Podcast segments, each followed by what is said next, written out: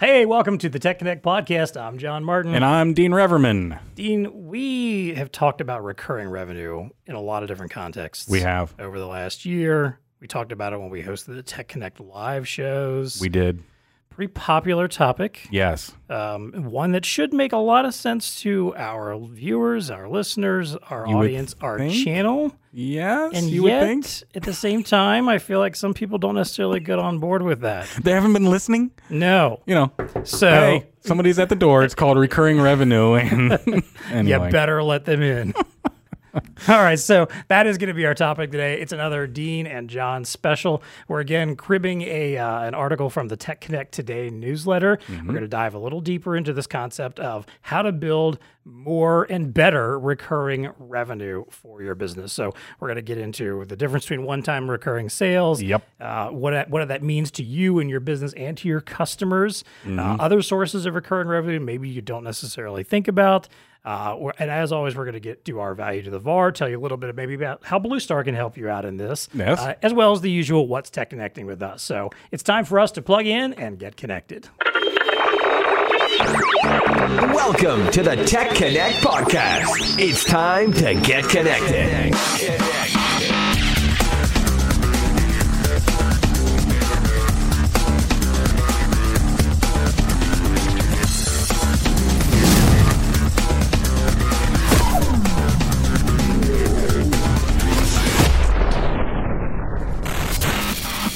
All right, so Dean, you know, again, recurring revenue is one of those things we love to hear about. I remember Yep. when we were hosting Tech Connect Live Yep. uh, last year, a couple episodes. Whenever a software company would say, "Hey, we've got a recurring revenue platform where you can make money over a you know a string of time," we always got excited about that. We always shouted that out and called it out as a good thing. right. Yeah. Uh, so you know, and again, like I said, this is one of our articles from our Tech Connect Today newsletter. Um, Yeah, Mm-hmm. I will again put the link in the show notes to subscribe if you haven't already. You definitely should. You're going to find all kinds of cool.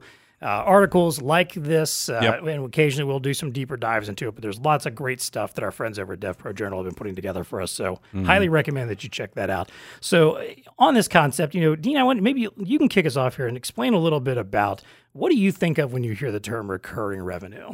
Yeah, that's a really good question. So, you know, obviously you're building or you're trying to, to me, you're trying to build a business where you have revenues coming in that, duh, are recurring. So, why is that such a revolutionary thought? Uh, It, it shouldn't be because most resellers today don't work on that. Even today, even though we've been preaching it, I don't know what the statistics are, but I think, uh, well, about a year and a half ago, it was still in the neighborhood of 60% of resellers do not uh, work under, have any kind of recurring revenue in their revenue stream. So they're, they're the traditional model. And the traditional model is I've got something to sell, I take it to the marketplace, I sell it, there's a one time fee for that. Boom, we're done. Thank you so much. you know, I'm moving on to the next one. As opposed to a recurring revenue model where Yes, I can go out there sell the solution, but that solution now has a value over time, uh, and there's recurring revenue that is coming in off of that. Now, when you think about the why, I guess, or so to, to me, that's what recurring revenue is, right? That's that's what you're trying to build. But we have to eh, understand why some of this is going on in, in the marketplace too. And I'm going to throw a couple things out at you, John. that- Sure. And of course, we've talked about some of these already, but we talk about the societal changes. You know, why do resellers need to pivot to this? You know, to, to my mind, if you haven't pivoted already, what are you on the fence? You know, mm-hmm. why is mm-hmm. it? Why are you still on the fence? What do we need to do to convince you to get over there? Maybe these are some of the things that we can say to that are going to convince you to get over there. Societal changes. You know, the society is changing. There is an embracing of monthly cost, right? Subscription world. kind of subscription bingo yes subscription world right i mean it's out there whereas 10 20 years ago not so much the case mm-hmm. or maybe if you were you know leasing things or, or paying for something monthly it was just that it was well i lease a car but i would never think to lease my point of sale system or i would never think to lease my mobile computer that's in the warehouse things are changing because society is changing and becoming a little bit more adaptable to that subscription based model. We've talked a lot about how this pandemic has brought on the need for, you know, th- those types of things. So you got societal changes going on out there. Number 2, you got solution selling. How many times have we talked about solution selling? time. It is it is the it, it's the way to sell. It's the way There's no sell. other way you should be selling right now. Absolutely not. So if you're selling a solution, that's a tech stack, and usually in that tech stack, you're going to need some type of software and things like that. Now, just by nature of that part of it, you're getting into the whole recurring revenue or mm-hmm. SaaS model. Uh, there's a wave out there. So those are some whys. When you think about it, other whys to throw on the table, you've got the accounting department that is finally embracing the OPEX over capex type of expenditure. You know, back in the old day, and my dad was an accountant and he'd sit there and, you know, what's the capital expenditure? And he's Right, got his little calculator going and stuff like that. And he, he can amortize it out over however many years for, for the, for the company. Yeah, okay, all that still exists, but you've got accounting teams now that understand and are willing to pivot dollars towards OPEX. Mm-hmm. So, so you've got the you got the money guys saying, "Hey, okay, yes." And finally, you've got technology advancements. As we've talked about, you've got technology is advancing so fast today, right? I mean, with implementing new solutions and stuff like that, you don't want to be left behind. That's one of the worst things about CapEx is that, and believe you me, I worked for a company that uh, was you know, part of their ownership was an aluminum extruding company. And you want to talk old school, a CapEx. I mean, it's like they would buy things and they would use them for 10 years. Yep. 15 years 20 Yep. years they're computers that they uh, anyway so that's that's not really the way the world operates today or at least that's not the way solution selling is going where yeah you've got solutions this is going to work today but i can tell you in three four five years the technology is going to change a little bit you want to be positioned well for that Yep. anyway there are some whys why would you want to consider recurring revenue what do you think on, on some Well, of that stuff So you know what I- what I keep thinking of here is this idea of like a steady cash flow and budgeting and understanding that hey, business needs can change from one month to the next, mm-hmm. and your expectations of what you're going to have from one month to the next can change. If you're only going out there and doing single sale, give me all the money right now. Mm-hmm. So I- you know, especially I would think for maybe newer VARs that are kind of, you know, just getting started, or maybe if you're expanding out into a, a new area and you're trying to get, get a feel for what what kind of revenues do I expect to get? When you're doing a recurring model of some sort, it makes it so much easier to understand what's about to come around the corner at you. Yes, there are always going to be projects that'll pop up and new things that will happen that will shift one way or another. But if you're saying to yourself, "Hey, I've got these four projects that are all happening in Q1 and and I expect the same thing in Q2, and you get all that money in Q1, and suddenly Q2 you have no projects, or they're mm-hmm. all much smaller, simpler mm-hmm. stuff. Then all of your budgeting, all of your, your you know your process for for payroll, for you know uh, assets, mm-hmm. for you know leasing your building, whatever it is, Right. What all this stuff that your accounting team has to account for and pay for, all those bills still come due. Yep. The next month, still there you still got to pay your employees. You Mm-hmm. still got to pay your rent. You still got travel budgets or whatnot. You know, all that stuff's still going to be there. But suddenly you have nothing to leverage it against. And I know some people still, again, might think like, well, I got it up front. I can just move that over to the next quarter. Mm-hmm. But what if you made, you know, what if you went out and splurged on something in that first quarter because you suddenly had all this extra revenue coming? Like, hey, this is the time now we can go out and hire five more people Mm-hmm. because we got these huge projects coming in. So we're going to hire these people in. And suddenly the next quarter, everything's a lot less. You have a lot fewer projects, and now you've got all this extra, you know, expenditures that you weren't quite ready for. So I think mm-hmm. that's one place to think about this idea of a steady, ongoing cash flow Yep, that yep. you can plan and budget and, and work. very around. appealing very appealing back to those accountants very appealing to those It, it very much so. Yes. Yeah. I mean, I, I mean, I, I've never done accounting, and I would never want to. But, but I have to think there's got to be something nice about being able to say, okay, I know that X amount of money is coming in next Yep. month. I mean, Right. sure, somebody could cancel their subscription or oh, whatever, Well, or right, change yeah. things. And you're going to learn that over time. Right. Your business is going to say, "Oh, we we've got a certain amount of attrition that goes on." here," Yeah, right. exactly. Five percent of the people on a monthly basis bail out. So yeah, they would. But ideally, you're filling that in with new customers anyway. you know, so Exactly. it's something is it's a very small window that's fluctuating potentially back and forth. Right. The other thing that occurs to me too, you mentioned this idea of uh, you know when a new you know, as new products come al- uh, along, you know, and as new technology changes, and it's so much simpler to go to your customers and say, "Hey, rather than throw out that you know the hundred grand that you spent just two years ago because all this new stuff's coming out and we need a hundred another hundred grand from you to put all that in. What if you were saying, hey, that hundred grand you that you know that you're paying to us in a sense, you're paying it stretched out over time, and that means that as new products, as new technology comes out, we're going to come right in, we're going to take the old out, put the new in. You're still paying that same rate every month,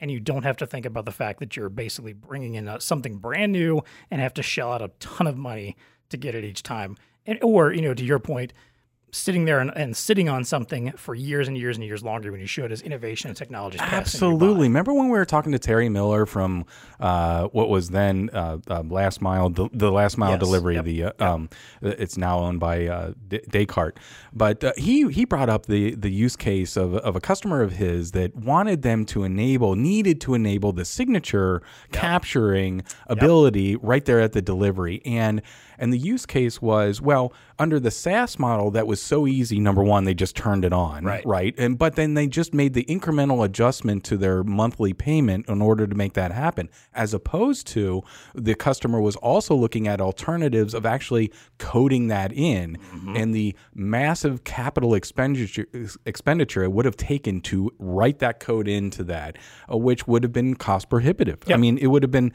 hundreds of thousands of dollars to do it the one way as opposed to a you know a small increase in the mon- monthly payment per device on the other way. So yes right to your point. And that's what that's kind of what we're saying here that it, you can enable technology advancements much easier when it's in a recurring SaaS type of a model than a capex. You know walking back in the door oh yeah we can do that for you but it's going to be 30 grand or Right, whatever right. it is it's like oh yeah, Exactly. we, can't, we can't do that Yeah, that was something I was actually going to bring up too. Is that idea again that yeah, uh, we because we have talked to you know Terry mentioned that we've talked to a couple other folks that have brought up this idea of modular solutions, Mm-hmm. uh, and especially on the software side, you know. And this article is kind of written towards our software partners, but I think it's just as relevant for our VAR partners, especially if you are working with software partners and going out and pitching these concepts for them.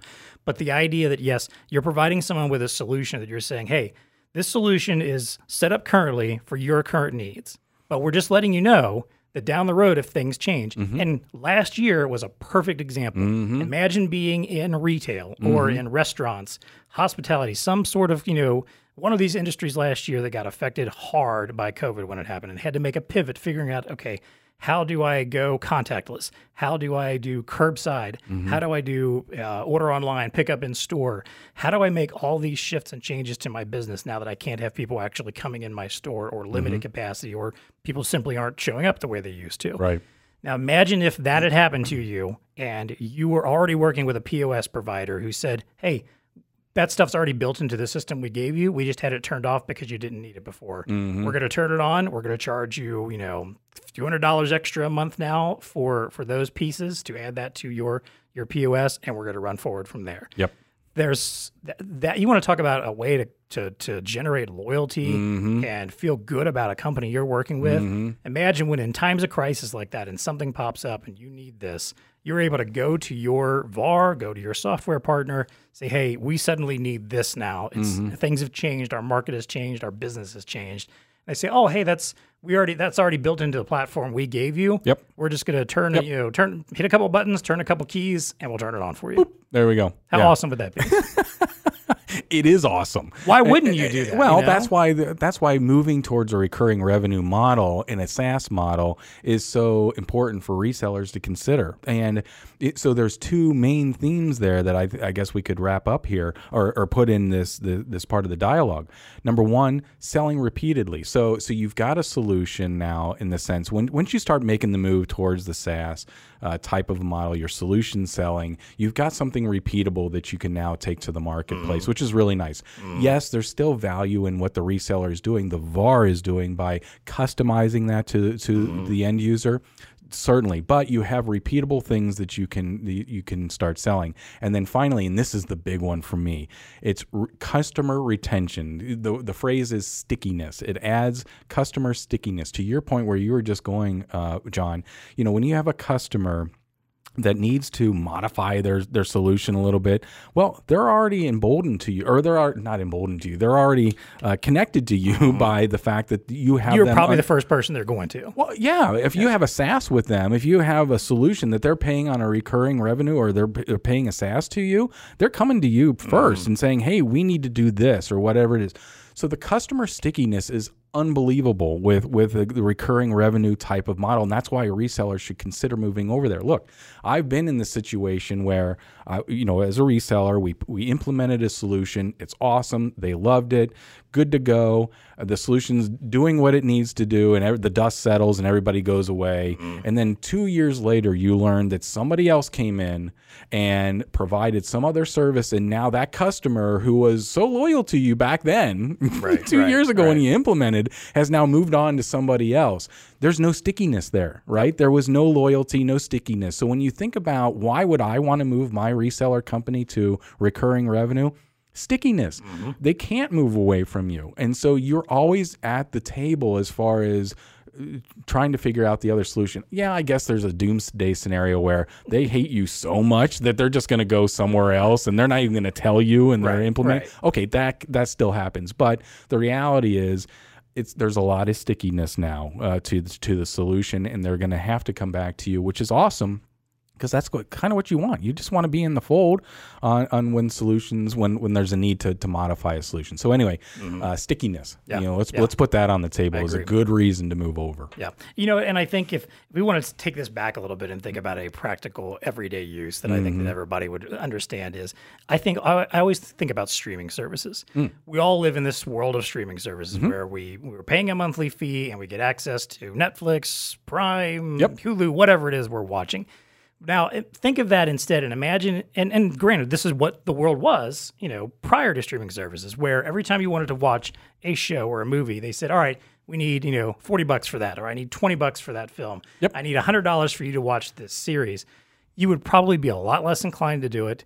You wouldn't feel as good about it. But instead, now we, we live in this world where we've got this service, and now every time they add something to that service, you still get the benefit of that. You get to use that, you get the benefit of it. And it works the same way in this context. You know, let's say that, you know, if you're a software provider and hey, there's a new update or a patch or some kind of, you know, new feature or something, it's quite possible you can just upload that and just inform your your customers about it and say, hey, new feature available today. Uh, now you can scan this new type of barcode or something. You know, uh, it's already included. You know, you don't need to do anything. If you don't want it, you can turn it off. Or if you do need to turn it on or something, here's how to do it. Nothing else needs to be done. It's something you can easily push that update right over to them. Yep. And that's again that kind of thing where people are just awesome. I don't have to think about this. I knew this was coming. It's already here. I don't have to think that hard about it. I don't have to. I don't have to put in any extra effort or go talk to somebody. Have some you know lengthy process to get this you know funded or financed or whatever. And and you know and that's the other part too is I mm-hmm. think that when you're talking about these recurring revenue schemes and the idea that, um, and I say scheme in the sense of you know uh, uh, the way you're scheming together, you know, like not a Yeah. not a you know a- Not the you know, guy, not the not dark hustling you. Yeah, exactly. exactly. Hey, I got a scheme here, buddy. right. I, you know, I think of, I have a feeling it's probably a much easier lift for executives, for accounting, for whoever has to sign off on this stuff to be able to go to them and say, hey, we're currently paying X in Mm-hmm. Oh, right. Mm. monthly revenue. They're just asking us to pay this now in order to add in all this stuff. Here are the benefits. yeah. I, I have a feeling most most people would go like, okay, that's fine, that's easy enough. That's you know that's going to add a little bit extra on, you know, but hey, 100%. monthly, no no big deal. Versus having to go to somebody and say, hey, we need to finance this new project. It's going to cost us 150 grand. Mm-hmm. That suddenly everything grinds to a halt. A bunch of people got to get together and talk this out. Mm-hmm. You know, all kinds of maybe RFIs and RFQs have to go out everywhere. It's it's an entirely different process. I think that will be made so much easier for your customers and so much easier for you to get them on board a little bit faster. Absolutely. And so that's the pivot. That's the mental pivot I, that I think that a reseller, if you're not living in this SaaS world, I mean, that's what a solution as a service, mm-hmm. subscription as a service world is. It's just, it's mentally thinking about it a little bit differently that, you know, that the solutions there are a little bit more flexible in what they can do. There's, there's advantages on the financial side. There's advantages to you on the financial side. And then the fact that you've now got a stream of revenue coming in, it is a little bit different. We'll talk a little bit later because I know some of the resellers are out there as well. Dude, I've got my whole business built on capex and Right, and right. and how I'm compensating my sales team and stuff like that. We we got an answer for you, by the way. Just you got to stay Right. stick tuned, Stay tuned tuned. until the end of the pay, to the podcast, and we can help you out there. But but the simple fact of the matter is that really you, you got to kind of pivot your thinking a little bit. And and the note I made here, John, is that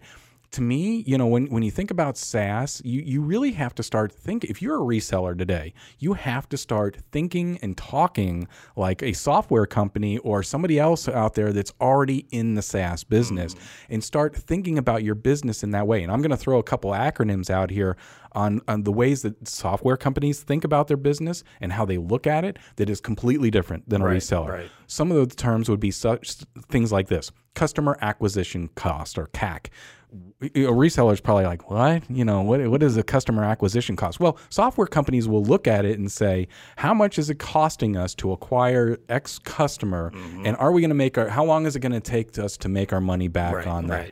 Right. you have to think that way. That's a different way of thinking than a reseller that going in there and saying, "Oh, this this solution's going to cost me 10 grand. I want to make 20% on it, so it's going to cost them 12 grand." Yep. You know, that's that's pretty easy math. And it doesn't take a lot to you don't even have to consider well maybe you, you're considering a little bit of the customer acquisition cost like I got my sales team or commissioning them and Right, there's this whole marketing budget over there, but truly you look at it differently. Mm-hmm. So there's a customer acquisition cost. There's th- things like customer lifetime value, the C- CLV. What is the customer lifetime value? Meaning you start looking at your business completely differently. If they're paying you monthly for a solution, right? Now you're seeing that revenue stream come in. That's a different optic than my OPEX. So you can build a business exactly Yeah, where you're yeah. going on. Your accounting team's going to look at it differently. Oh, we've got these secured revenues coming in for the next however many years, Mm-hmm. you know, based on the contracts that have written. It's just it's a different way of, of looking at that as well. And it makes your business very future and forward thinking, Mm-hmm. which, you know, this is one this is one of those places where, you know, there's a differentiation between like our VARs and resellers that we work with. Mm-hmm. Um, or I'm sorry, VARs and software companies. A lot of times when we work with software companies, we talk to them and you can tell that they are kind of in that startup mentality Mm-hmm. and they hold on to that for a, for a very long time. Mm-hmm. And a lot of that is built around this idea of we know where we want to get in the future. Whether it's getting to an IPO, whether it's, you know, expanding out to, you know, an international market, whatever that is, there's usually a goal that these entrepreneurs have in mind that they're Oh, trying to 100%. reach. Yeah. So their entire business is built around this idea of how do I get to that goal? Well, when you, I think if you adopt this kind of model, if you start adopting a SaaS model and, and, and chasing this recurring revenue and, and making that part of your business, it makes it easier for your business to do the same thing and to think to yourself, hey, I want to in the future be able to do this. So it makes it a lot easier when you know, all right, uh, this is what I'm getting every month out of recurring revenue for X amount of customers. If we increase our base to, you know, twice, or you know, maybe maybe uh, fifty percent of our base increase, you know, on top of this with the same recurring revenue, that's going to get us to this point where when then we can shift our business and do this. We can add these extra people. We can break into this different industry. We can open up a new office building, whatever it is it's so much easier to start predicting the future at that point mm-hmm. when you have that understanding about hey i know all things considered how much money this company is going to be making in three years five years ten years mm-hmm. assuming we stick to this model and add our and grow our customer base along the way that, Oh, that yeah. looks good. I mean, think about how good that looks again to your executives and to your Oh, wow. partners when you can sit down, if you've got financiers or whatever, and you can sit down and explain to them, hey, here's our plan and this is how we're going to get there. And we know we're going to get there because we've built this model that lets Mm-hmm. us lets us do that. Hundred percent, and we also know that uh, uh, with partners that we've worked in in the, in the marketplace, you know, obviously at Blue Star we've got a lot of customers that are retiring. Uh, we do have some customers that have been very innovative, been on the recurring revenue SaaS model, if you will. Years beforehand, and here's the good news that you know one of the optics might be uh, eventually, if you own the company, eventually you're probably going to want to sell the company, right? It- Unless you're going to work until you die, kind of a thing. Your you, you, if your optics are to retire someday, you want to sell the company. Completely different business. When you go to the marketplace saying oh well i have a company that did a million dollars in revenue and you got a you're sitting across the table from a buyer and you say well i did a million dollars last year I'm, here's my pipeline. Here's what i mm-hmm. think's going to come in. You know now mm-hmm. there's well do i believe them or not? That's that's a different conversation than saying oh by the way here here's the company now under a SaaS model or a recurring revenue model oh here's the million dollars I did last year and here are the contracts that are going to in essence guarantee it for the next x amount of years it's it's a different optic Yep. you know it's Yep. just a completely different optic when you're going to to sell, to sell your company so anyway I, I think your point is really valid I mean it just it just changes the way the thinking needs to occur Yeah. on the on on the front of the reseller. They're just typically not wired to think that way, right, right. They're not wired to think about it on the upfront. They're not thinking about it the long term. But there's so many benefits, as we've illustrated here, Yeah. uh, to doing that. You Now, know, and I just interrupt you for a second. I would think also that from the perspective of someone in sales, because I think back in my time in sales, and one of the always the biggest things hanging over your head was in sales was meeting your next years or quarters or whatever's quota. Yeah. And it was always a a target that was built on here's what I did last year. Yep. I got to do X percent over last ten year. percent more. Right. We need twenty percent more we- out of you, John. And we all know that at some point that has like you can't do that. At some point you can't keep growing. but I gave unless my you're twenty percent last year. I know, yeah. unless you're always raising your prices or something, and everyone is going to buy, Right. regardless of how much you keep raising your prices. You know that's hard to do. You know, you're sure. Mm-hmm. gonna you're gonna lose people. Things are gonna change, mm-hmm. and I think again that's another example of where this last year may have taught us a lot about that, where unpredictable things can occur that can damage your business. You know, nobody last year who had a sales goal that was 20% higher than the year before probably made that. you know, because things changed pretty dramatically. yeah, unless you sell, I don't know, COVID instant ta- kits or Yeah, something like exa- that. yeah. exactly. So I would think then that for your sales team, it's a much nicer thing to be able to go to them and say, hey, instead of saying you have to get X amount of percentage in dollars more than you did last year, what Mm-hmm. if it's, hey, I'm asking you to grow your customer base this year. Mm-hmm. I'd like you to get you know 10 20 new customers on Mm-hmm. our recurring revenue platform this year uh, you know or- I feel like there's a different there's a different ask, or I, you know, or you know, expand the subscription for you know ten customers this Mm-hmm. year, whatever it is, you know, rather than just an arbitrary. Here's a dollar amount you have to now get to. Good luck. Yep. You know? I mean, just to me, it feels like it'd be an easier. lift. Now I'm going to connect the dot to other previous conversations that we had. So clearly, people need to be listening to this podcast because Oh, yeah. we, we tie the you know we're, we're connecting the dots on conversations we've had. it's like in, one of those in the past. they have like on a crime show. 100%, Yeah. the strings to it everywhere. Yeah. we are NCIS or whatever it is. Yes. so um, okay, so we've we've talked about how companies are transforming their sales departments, Right. and this is the perfect opportunity. If you start pivoting towards SaaS and recurring revenue, you need to consider changing the way that your sales team is oriented as well. And what I mean by that, we have talked about there's a trend in the marketplace right now that salespeople truly should only be compensated and have the optics of going after new business. Mm-hmm. If it's existing business, that's a customer service representative, right? so if right. you if you have a sales team that is just managing your current customers, they're not sales. Yep. I hate to tell you that. They're customer service reps that Yep. you are commissioning on selling whatever, you know, the, the the selling that they do. So the way that the marketplace is moving is now considering customer service reps to being those that m- manage existing business. And sales is truly the ones that are out there beating the bushes trying to find new business Right, right. and they're compensated accordingly. Like if you find me 10 new customers, good. We're going to compensate you on those 10 new customers and then next year go out and find you got to find new ones. Like forget that. about the 10 that you just found because they're now going to be managed under customer service. The reason that's so important to me, John, is that I also think about the optics of how software companies their business is fundamentally different. The way they approach it is fundamentally different as well. Mm-hmm. For anybody that's in the SaaS service, and one big way is what what I'll determine is the customer onboarding. So, it, when they bring on a new customer, there's a whole activity that's around customer onboarding. Mm-hmm. The use case I'll give you is HubSpot. We use HubSpot at mm-hmm. Blue Star.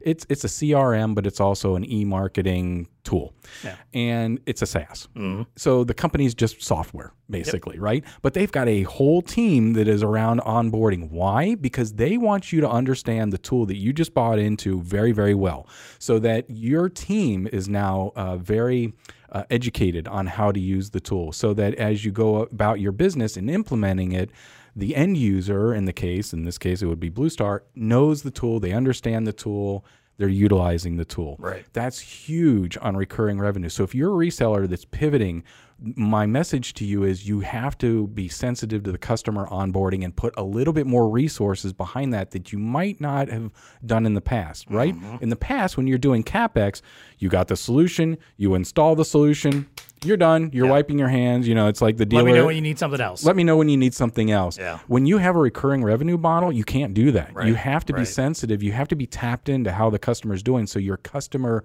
onboarding. It starts with the customer onboarding, but also just you know the overall customer experience.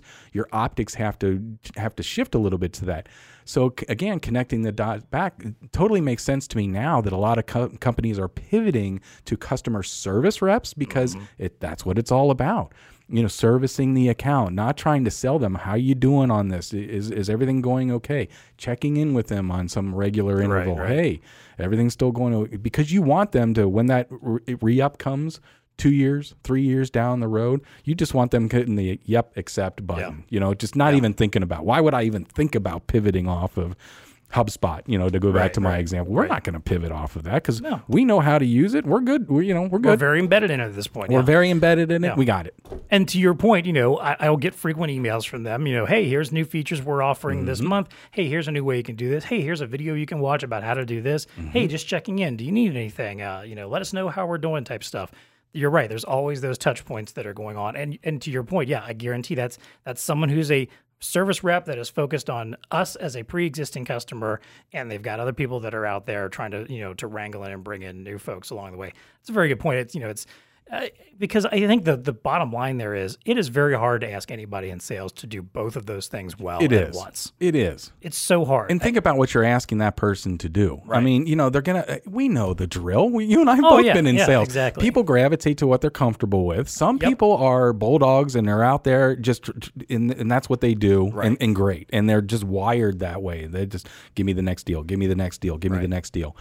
If you're, that's one type of mentality. But if you're tasking that same person with now nurturing and making sure your customers are doing well, Mm-hmm. bulldogs aren't usually pretty good at, at making sure that the customer is doing well. It's just a different mentality. So when you're asking your sales team to be a nurturer plus a bulldog, mm, kind of an issue. So that's why I think you're start- starting to see this change in the marketplace towards customer service. And I totally get why software companies and recurring revenue companies do that resellers need to start thinking in that way. They need to pivot their mindset on and and changing their business model a little bit to accommodate for that. Right. Right. Yeah, agree.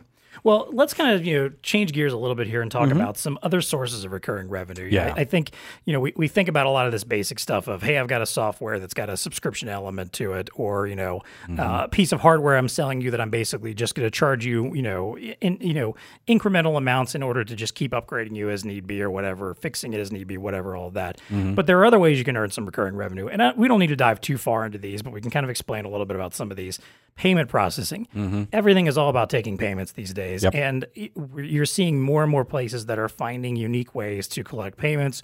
Whether it is you know being able to pay somebody online, whether it is uh, using contactless payments, you know, there's mm-hmm. there's there's so many different avenues of payments these days. It's not mm-hmm. just simple transactions anymore. Mm-hmm. So getting in on that payment processing aspect and being able to offer up you know, have a, have a connection with someone in the processing world that you can offer them up and say, hey, I, I'm working with X Y Z over here. They're going to come in and take care of the processing side of this for you and make that part simple and easy. It's not some third party that you have to get involved Right. with. Yep. Again, that's something you can add into a recurring fee for you there. Mm-hmm. Uh, complementary solutions um, that you know go alongside of whatever you're already selling them. So, do you need to offer guest Wi-Fi? So, if I'm setting Mm-hmm. up a network for you, do you need to be able to offer guest Wi-Fi? Uh, what was some of these other ones here? No, I- PCI compliance um, Yep. b- backup and disaster recovery. You know, Yep. the stuff that people are going to need, you know, as they're, you know, operating their business. And again, normally it's something they may have thought to go third party to do. But mm-hmm. what if you can do that through you instead? I love this one. I think we need to drill in a little bit on complementary services because when you think about it, and, and I guess it's because I have some experience here as well. And, and this is how we began to pivot our company into the recurring revenue mm-hmm. SaaS model was through complementary services. So if you're a reseller today, you got your comfort world, you know it, you know, you, you install POS systems and, and it's it's your world or or if you're a ADC uh, reseller, you know you're installing the solution. What are some complementary services that you can add on there that would come at a monthly basis? Yeah, is it Wi-Fi? Is it security? Is it those types of things? The, there are there are solutions out there that if you added them onto your tech stack, um, you know you could now start billing for those and take incremental steps towards recurring revenue. What we did in the past, my experience is we we we were digital signage, so we we hung digital signage, right? But the recurring revenue, what we started going to the marketplace with back in the day was managed services. Hey, we can help you with the content We can help you with managing your screens. You know, if you're looking for somebody, we can we can be your network operations center, your NOC, uh, on, and there's just a small fee for that or whatever. So there are ways that you can start dipping your toe and getting into those those worlds through complementary ser- solutions. I love it. And again, you're eliminating a frustrate a frustration point for your customers Mm-hmm. where because we've all had this happen at some point in our lives. You buy something from somewhere and something goes wrong, the place you bought it from, the store, online retailer, whatever, is not the person who wants to serve as a help out with it. Right. They tell you like, no, don't talk to us. Go over to this website, call this number, and talk to these people about it. Like, okay, well then why didn't I just buy it from them. Exactly. to begin with? So yeah, you don't want to be that person. You want to be the person they say, hey, if you have any problems, you're coming to us. Mm-hmm. Yep. Granted, you may have to go, you know, reach out to those original Oh, sure. But you're or- managing it them. Right. Yeah. You're taking care of that for them. You are one point of contact that they know they can reach out to you for any problems that they have. There's that and you will take stickiness care of that for again. I love it. Exactly. Yeah, That's a what- customer that sticks with That's you. a great way of getting into there. Yeah, Yep. but there's some other ways too. I yeah, guess. value add services. Obviously, we're this is the value add industry. You know, Right. If you're a VAR, you you, know, You got value added in your name. services, You've got right. value added services. Things like marketing, uh, offering, you know, online ordering, loyalty programs, whatever kind of service you Mm-hmm. have, configuration. You know, getting everything ready to roll out, kit boxing, whatever kind of cool services you might offer. Mm-hmm. All part of that that can be that recurring revenue. Say, hey, uh, you know, we're going to add in, we're going to help you out with some marketing. We've got some great marketing platforms uh, that we can, you know, launch on your behalf. Mm-hmm. So give us an extra five bucks a month, and we'll run a marketing And. I'm going to give you one one small way that a reseller can go in that direction because you know we I've been in environments where that's a, a little bit of a challenge. You know, how do we we know our value added services, but how can we add those on, or how do we know in the marketplace what might be a good one that we could do on a recurring basis? We would make it a point to stake, take a step back because here's what resellers do. resellers, you know, they've got multiple customers out there and they've got this solution, they do this setup and everything's good to go. They move on to the next one. You know mm-hmm. what? This next person needs something that's pretty similar to what what I just did over here, but they need it tweaked in, in another way. Mm-hmm. So they're endlessly tweaking solutions, right? It's a little bit of this or a little bit of that we would take a step back and say, hey, you know, let's look at what we did last year and all the solutions that we implemented. Mm-hmm. And every single one of them had a 20% differentiator behind. You know, a little bit different over here, a little bit different over there. Then we take a look at it and say, is there anything marketable here? Or is there anything that we could, now that we've built it once, the old Oracle model or the Razor model, whatever you want to say, now that we've built it once, can we offer that to others? These, mm-hmm. first off, these other customers that bought something similar to us and or out into the marketplace. You know, what is the little thing here that we could do? And then we would we would focus in on those one or two things. Maybe it's just one or two services, additional right. services that we did last year as a nicety to customer XYZ or whatnot, that now we're going to try to parlay that into actually a little bit of our business Right, right. moving forward. And and that's a great way to do it. So you've got value adds. I know every single reseller out there is doing little additional value adds along the way. Mm-hmm. Which ones of those can you blow up and and, and make meaningful revenue to? Yeah, definitely. I think there's definitely something to be able to say for that. When you can go to somebody and say, "Hey, we've we've got 50 customers all doing the same thing. Yep. 25 of them we've done this with, and it's been very successful. You other 25, you want on board, right? Yeah, Why right. wouldn't you? you Yeah, yeah, exactly. Definitely. Uh, security services, we already talked about that. Yeah. Again, a growing need, especially, you know, we actually just had a conversation with Jeff Smith about government uh, a couple weeks back where Mm, we talked about, one. you know, cloud security and cloud computing and how important that's becoming in the government space. But obviously, there's a huge security element to that. Mm-hmm. And even if you're not playing in government, anybody who's playing in the cloud wants to know that whatever they're doing there is secure. Secure. If you're storing customer information, if you're processing transactions, you want to know that stuff secure. That's services that you can potentially offer up as well, and then on-demand services Mm. as well. Uh, so you know, if uh, I, I don't know too many details about what that might include, but um, you know, it, it could be adding in. Um, uh, well, you know, actually, I guess that kind of goes back to what we were talking about earlier. Uh, this idea of, hey, things have changed in our business and we need to pivot. Yep. And now we have a, an extra service that we want to add in, and we're going to include that on demand for Yep. you. It's maybe it's already built in, or it's something you can quickly and easily add in and add a little bit of an extra fee on there too. Mm-hmm. And I guarantee no reason not to do that. Absolutely, it's happening. I guarantee you, if resellers just pivot their thinking a little bit on, on that front and how they can now capitalize on some of those things that they've been doing in, in you know, with other customers, it, it really opens up the world Yep. uh, to. Definitely. Dean, anything else you had before we get into our recurring segments? No, I think we've got again. I- I think that you really need to start thinking resellers. You know, there's there's benefits out there, right? There's benefits to moving towards a recurring revenue SaaS model. We've we've illustrated them, the stickiness, the ability to resell, those types of things. It, it's the right solution selling. It's where the m- world is moving to. So uh, just consider that. But you also have to saying yes to that is one thing, but pivoting your business and also reacting to it through customer service and some of those things, uh, you just you need to take a different optic and really kind of change uh, your your way of thinking. so yeah, agree, yeah, agree. all good. Well, as I mentioned, this was an article from our Tech Connect Today newsletter. It's our new newsletter. Uh, I will put a link in the show notes where you can go sign up, but you can also go to bluestarinc.com, look for newsletters, sign up there. Highly recommend you get on this. We have great content coming down the pipeline. We'll occasionally grab some, talk about it here, but you're missing out on a bunch of other good stuff if you're not reading the newsletter as well. So, uh, and hey, as always, we want to thank our sponsors, uh, Elo, Epson, Honeywell, and Zebra. We very much appreciate your support for our show. Could not do this without you. And hey, as always, if you want to reach out to us, if you have some thoughts about recurring revenue, have some questions, uh, you can email us at techconnect at bluestarinc.com. You can also find us on Twitter at techconnectpod. All right, let's wrap up with our recurring segments about Yes. recurring revenue. See what we did there? Synergy. That's marketing synergy, folks. Uh, let's start with our value to the VAR. This is where we kind of wrap up our conversation with, particularly to our VAR audience. Yeah. And in this one, you know, let's toot our own horn a little bit here because mm-hmm. Blue Star is, you know, again, we understand what is happening here. We mm-hmm. understand this shift to the SaaS model. Mm-hmm.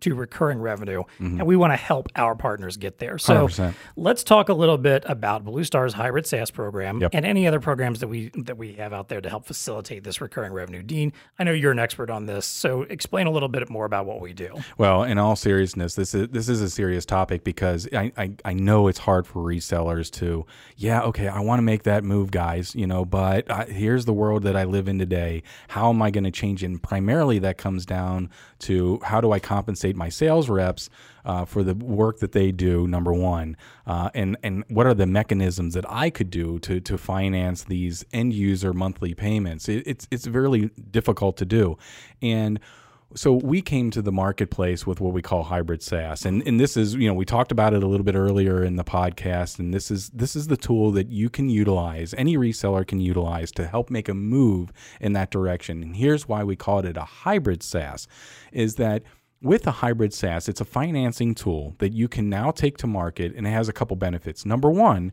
you can now compete on the monthly um, monthly end user cost. So you can walk in the door with a solution, a total solution. That solution can include the hardware, the software, the services that you're putting in, all of that bundled into the cost, and you can offer the end user a monthly payment over time two three years. It doesn't matter the industry. This can be in pos this can be you know hospitality retail this can be any reseller out there that's doing um, adc RFID, digital signage, doesn't matter. This hybrid SaaS solution works. So your end user now is paying a monthly payment. So it's a financing tool to help enable that, number one. So now you can compete. You can compete with anybody else that's walking in the door and saying, yeah, I can provide that same solution, but it's only $500 a month as opposed to $20,000 Right, right. up front. So we've got that tackled through hybrid SaaS. Number two, it helps you on your compensation side. And here's how the, the the tool will finance the deal, but as the reseller, you have the levers in the background to pull. Do you want to get compensated for yourself on that deal all up front, mm-hmm. or do you want that to occur over time? So we've worked with financial partner that will enable that. Meaning, if you have a sales team that you're still commissioning on a basic sale. So now, right, just to frame this out, it's a solution. The solution is being paid $500 a month by the end user. How the heck am I going to compensate my sales rep on that hmm. $500? Through hybrid SaaS, you as the reseller are getting paid upfront for the entire solution. So let's say it was that $10,000 solution. You're getting the 10 grand upfront. You can still commission your rep and still work in the world that you are, but you've offered that end user a monthly payment or you can dial it back a little bit. Let's say you start transitioning your sales team to getting commissioned a little bit on monthly basis. You could take 50 percent of the money up front and then table 50% of the dollars to come in over time. That way, as you start changing your compensation for your sales team, uh, because you right, you, it's it's not fair to just go cut the cord and say, well, yesterday you were getting commissioned on cap on capex, tomorrow you're getting commissioned on all this opex, and Mm-hmm. yeah, you're not going to make as much money because it's going to take you whatever a year's time Right, to right. get up to that. You can wean people a little bit. You can offer them, you know, 50% now and a little bit uh, uh, coming over time. So the hybrid SaaS solution that we have offers all kinds of flexibility on that on that uh, um, down that that path. So it's really in, in critical for for resellers to just get in touch with us. Let us show you how you can use this financial tool to start bridging the gap between how I start pivoting my sales team uh, on their compensation, and oh by the way, you can now start competing in the world with a, with a monthly payment as well. It's really a great program, but Yeah. it, that's the whole design is to help people make that transition over. Hard agree. I mean, basically, the idea here is, hey, we just talked you, told you all about why you want to implement a SaaS, a solution as a service program of some sort, to help meet your customers' needs and how they want to be able to do business and purchase and finance and understand, you know, uh, you know what they can and can't afford. We want to do the same thing for you. Yep. That's the bottom line of it. Yep. We want to make that so if if for some reason your particular model and your needs don't necessarily align with your customer needs, you can both have what you want in in at one time. Yeah. So the goal is absolutely, John, and, and uh, let's keep in mind the goal here is for a reseller to become that solution seller. Let's say it's five years down the road. You know, their goal is to become a complete SaaS model, mm-hmm. recurring. They don't even offer capex solutions mm-hmm. anymore. They're completely everything that they do is monthly based, but it's going to take a little while to get there. You need a It's hard to pivot that overnight. Yeah. You need a bridge to get there. That's what hybrid SaaS will do. So that's one of the services that, if you ask me, that we're bringing to the table to help resellers do that. The other one, and we've talked a lot about this. You know, when you're a, when you're a solution seller, you need a tech stack. You know, we mm-hmm. keep referring to that, and what we mean by that is when you go to the marketplace with solutions, you can't be a one trick pony. You can't just mm-hmm. walk in the door and say, "Oh, the only thing I do is point of sale. This is it. This, Right, this is a little part of the overall solution. This is all I do. If you're going to survive in another five years, you need to have more solutions. You need to help. You need to have a tech stack. That's why, by the way, hint, hint, we created the whole Tech Connect program. We have a, a, a program where we have embraced software development companies in the marketplace. We are kind of helping our resellers in vetting who those people are. So if you have a need out there, you can either uh, contact us and, and, and have us query our Tech Connect database, but you don't even need to get that sophisticated. What you need to do, though, is you need to get out in the marketplace and figure out what your tech stack is going to be. Right, right. We can help you. We've got the Tech Connect program that can help get you down that path if you're looking for somebody who can help you on the Wi Fi. Let's say you wanted to do those complementary services, right? Um, that you're going to add on and you need security. Well, we got people that can help you there. We got folks like WatchGuard and stuff like that that can get you, start getting you down that path path uh, of enabling you to, yes, get into recurring revenue, eh, number one, and B, offer a new uh, solution uh, to and add to your tech stack along the way. So I don't know, just off the top of my head, those are two. You Yeah. got hybrid SaaS and the financing that we're helping people out. You need additional partners and, and add to your t- your tech stack. We got that through our Tech Connect program. I, it's exactly the same things I was thinking. Oh, I took it. I took Well, the words right out of your mouth. I knew you would. It's one of those things. I'm like, I'm just going to pitch this to Dean because he's going to be able to say it better than I ever could. Yeah, but yeah, the bottom line here is that you know, you know, we don't spend usually a lot of time in this podcast talking about ourselves and what we can do. But this is an example of a time where, hey, we're out there to offer up help and services. You know, we don't. We're not successful if our customers aren't successful, Mm-hmm. and this kind of stuff is the kind of stuff that's going to help you be successful and to go to business and to go to market the way you want to. So there's no reason why we shouldn't be helping you do that also. So Yep. um, I will put some links again in the show notes for all this stuff where you can find all of our, our additional services, our Mm-hmm. financial services. Um, definitely check out the hybrid SaaS page. There's a great video that you and Mark Fraker shot together explaining the program and how it works, a little bit more detail. And if, of course, if you're interested in any of this, please reach out to us. We are more than happy to talk to you about it. Again, your success is ours, so we want to help work with you on this. One hundred percent. Yeah. Yeah. All right. Well, let's wrap up with our favorite segment of this week and every week, which is our What's Tech Connecting with Us? Whatever piece of cool tech, innovation, science, Mm-hmm. story, whatever's caught our attention. So, Dean, what's tech connecting with you this week? Non fungible tokens. Oh, God. Do you know what a non fungible Yeah, token I- is? I, I went down the rabbit hole of this. People spending millions of dollars to buy No, mil- tens of millions. a pixelated image or whatever. I Dude, mean, what uh, the heck is a non-fungible token? I, yeah, Something very, very rich people are playing with right now, clearly. I, two weeks ago, I had no idea what Yeah. an NFT was. Yep. You know, I just oblivious to what a non fungible token was. Wake up to alarmed at that somebody na- named Beeple just got sixty-five million dollars for a non fungible token, and I'm thinking to myself, "Damn, I am in the wrong business. Whatever I'm doing is not Right, right, right. because somebody just paid somebody for the unique token. You know, I get it. Okay, so uh, what is a non fungible token? It's a, it's like a, uh, it's something that can't be duplicated, right? They- use blockchain technology. right, so right. if you create an asset and you ato- uh, associate, not the a physical token- obvi- it's not object, a physical uh, object, uh, but you can associate a digital asset tag to it in essence Right. through a non fungible token. Well, now it, you you can prove that it's unique. So it's the whole economic law of scarcity. There's only one of this, whatever it is. But uh, to my alarm, oh, there's already kinds of all, all kinds of players in here. NBA Right. is creating uh, NFT videos with Yep. LeBron Yep. James that you know unique, and this is the only one of this thing, even though it can be duplicated endless amounts of time. Right. Th- that's But okay. you have the original. You have I the guess. original, and the original is so. th- do you know about Beeple? Do you know about this Well, guy? I just I, I remember reading Yeah. that that story. Marco knows about Beeple. I've never heard of Beeple before. I didn't know about this Yeah. guy either, but he creates artwork, right? Digital Right. artwork. His whole gig is uh, on Instagram. I think he posts one a, a GIF or no, it's not a GIF. It's an image that he creates using 8-bit or whatever. It's not like it's uh, anyway. Uh, and he creates one image a day and loads it up. So he's got like a library of 5,000 Right, of them. right. And it's that 5,000 library that just garnered him $65 million because they put a, an NFT behind it. So there you go, John. Have you only been creating these little digital images, right? And they're silly, they're goofy. And uh, we don't even want to get into some of them because they're a little, it's stuff we can't talk about.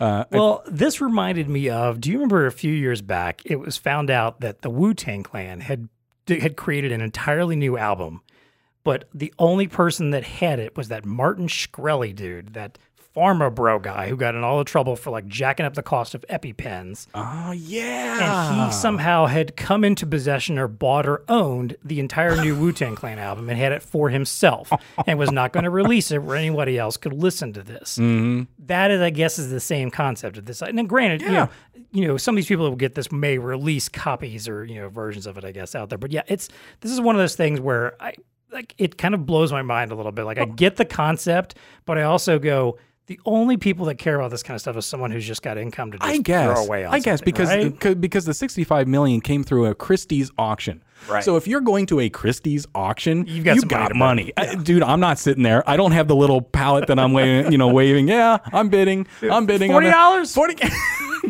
40 Did you say forty thousand, sir? No, forty. No. That's, Yeah, yeah. So we're maybe not in this ecosystem, but what was revolutionary or, or what so disruptive about this is that the fact that Christie's did auction it off. And by the way, I think that the whole thing started at was it one dollar or a hundred dollars? It was one of the two. The NFT for Beeple started at like a hundred dollars. Wow. and it got to sixty five million. So. That legitimizes this whole thing. I, I wouldn't have thought anything about this except for the whole art world. The whole art world Yeah. just justified So now you have to- non-fungible tokens. Now you have to understand cryptocurrency and non fungible tokens. Good luck, everybody. There you go. Yeah. Yeah. good luck with that, or else you're not in the art collection business Yeah, at all. I so to not. your point, I guess it is just a bunch of people that got way too much money, Yeah. thinking that they've outdone themselves here. I mean, don't Maybe. get me wrong. If I can find a way to non fungible token something and get a bunch of millions of dollars out of it, I will. But I just I doubt I have anything that's that useful. We're gonna so. create NFTs of Marco. Just little videos. We're gonna cr- we're gonna create our own NFTs, you know, and then we'll just market them and see if we if we get a dollar. What That's true. if we get a dollar of Bitcoin today? I mean, the way that it's been growing. that's a good point. Yeah. Shit, that's we'll have a hundred dollars and whatever. Yeah. Yeah. So All right. anyway, well. What's Uh, what's tech connecting with you, John? So for me, for some reason, I feel like I always end up in the car space a lot of times about what's going on in the world of cars. So uh, Hyundai's new electric car has a solar panel roof and can charge other EVs. This is the the Hyundai Ioniq 5, uh, which is, uh, I believe, scheduled to roll out this spring, actually. Uh, so it's an electric vehicle, but it has solar panels on the roof. And the idea uh, with the solar panels is that it'll give you a little bit extra boost, you know, to your battery every day. Like I think this was like a British article, I think. So it said something like 2,000 kilometers extra over the course of a year. So Hmm. it said something like maybe like five or six kilometers a day or something, you know, extra that you can potentially, you know, get out of your battery life for that day Mm-hmm. by having the solar panels. And that's assuming you're driving around in a place that gets a lot of regular sunlight. You know, Right. If you're in Seattle, sorry, you know, you're, this thing's probably kind of useless to you. But I thought the the other interesting part of it was this idea that, that you could potentially help charge other EVs as well. So it says if you're once the Ioniq 5's battery depletes to 15%, it will automatically stop charging. Oh, so it says um, if the battery level is above 15%, you can plug the new Hyundai into another electric car to charge it. Very nice. And there's something cool about that. But at the same time, I'm also like, man, I don't want to be that guy in the neighborhood, Right. Who has the car that can charge other people's cars. hey, John. Yeah. Do you mind if I? hey, I need a charge. Can I plug into your car? Like, yeah, it's uh, open the Or- garage. no, even you, worse. you know. like you just pull into the parking lot. You're trying to go to Walmart or whatever and get your stuff done, and then you have that awkward. Hey, somebody start. You can see him out of the corner of your eye walking up, and he's going to ask if he can hop a charge off of Usually your it's that guy coming to you and asking for some gas money or something, you know, or you know. But no, it's gonna be it's gonna be some somebody you know in a fine suit or whatever Yes. coming to you. you Oh, know, right, They've got their electric vehicle. Like, hello, I understand. I see you have the new Ioniq. Um, may I charge a little bit off of you? Like, buddy, I'm just here to. I just want to go. You know, buy a hose. You know. Uh. so maybe that's one of those good ideas that in practice might be a little not I, what they I, I guess you know. I mean, if you're someone who likes to meet new people, maybe that's something for you. You know, that could be a selling point for the car. You know, I guess I don't know. You see it in cell phones. Doesn't Samsung have they they have They a do, commercial out where you can Yep. share your energy with those around you? So I think I think they're just yeah, kind that's a good point. Yeah, adding on to that. I, I guess I'm a little too misanthropic for that. Yeah, Yeah, well, that's true. no, get away, Get away. No, my car, my energy.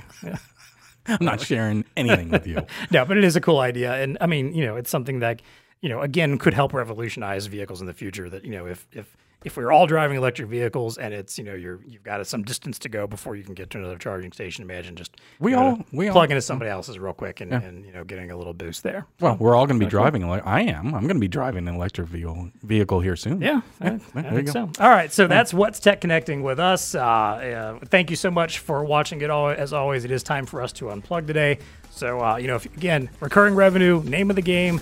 Uh, if you're not doing it already, you need to be doing it. So until next time, Yes, stay sir. connected. Trying to help your customers open or reopen safely with social distancing and infection control protocols? Elo offers touchscreen solutions to help with employee access, guest check in, self service, and much more. Their modular platforms increase safety, eliminate paper based processes, and reduce the cost of visitor management. Elo also provides thorough cleaning and disinfecting guidelines. To learn more, visit Elo's microsite on bluestarinc.com or contact your Elo representative. Delivering high quality patient care starts by connecting data from admissions to discharge and every step in between. Zebra's patient identity management solutions enable precision when matching patient records, medication, specimens, and more, so the right patient gets the right care every time.